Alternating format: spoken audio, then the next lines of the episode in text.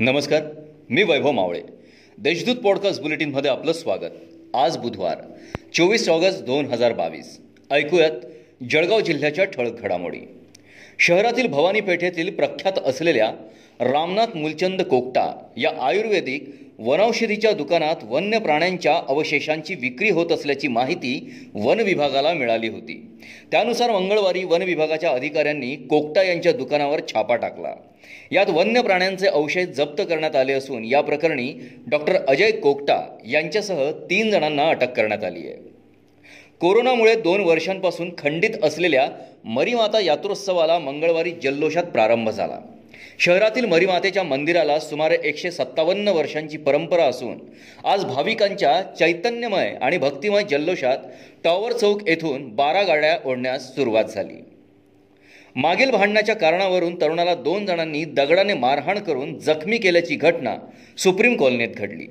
या प्रकरणी M I D C police ठाण्यात दोन जणांवर गुन्हा दाखल करण्यात आला आहे मुक्या शहा आणि समीर शहा अशी आरोपींची नावे आहेत.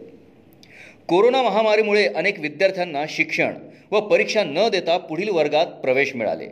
यामुळे विद्यार्थ्यांना वाचता लिहिता येत नाही. विद्यार्थ्यांचे नुकसान भरून काढण्यासाठी व शिक्षण पद्धती हसत खेळत व मनोरंजनात्मक बनवण्यासाठी जिल्हा परिषद शाळेतील विद्यार्थ्यांसाठी ऑडिओ चार्ट वाटप करण्याचा संकल्प घेण्यात अस कोरोना महामारीमुळे अनेक विद्यार्थ्यांना शिक्षण व परीक्षा न देता पुढील वर्गात प्रवेश मिळाले. यामुळे विद्यार्थ्यांना वाचता लिहिता येत नाही. विद्यार्थ्यांचे नुकसान भरून काढण्यासाठी व शिक्षण पद्धती हसत खेळत मनोरंजनात्मक बनवण्यासाठी जिल्हा परिषद शाळेतील विद्यार्थ्यांसाठी ऑडिओ चार्ट वाटप करण्याचा संकल्प घेण्यात आला असल्याची माहिती मिळाली आहे कवयित्री बहिणाबाई चौधरी उत्तर महाराष्ट्र विद्यापीठ नॅक पुनर्मूल्यांकनाच्या चौथ्या साखळीला सामोरे जात असून नॅक पियर टीम विद्यापीठात दाखल झाली आहे. यावेळी कुलगुरूंनी विद्यापीठाच्या प्रगतीचे सादरीकरण केले. तर दुपारच्या सत्रात सर्व प्रशाळांच्या संचालकांनी शैक्षणिक प्रगतीचे सादरीकरण केले. या होत्या आजच्या ठळक घडामोडी. आता वेळ झाली येथेच थांबण्याची. भेटूया पुढील पॉडकास्ट बुलेटिन प्रसारणात.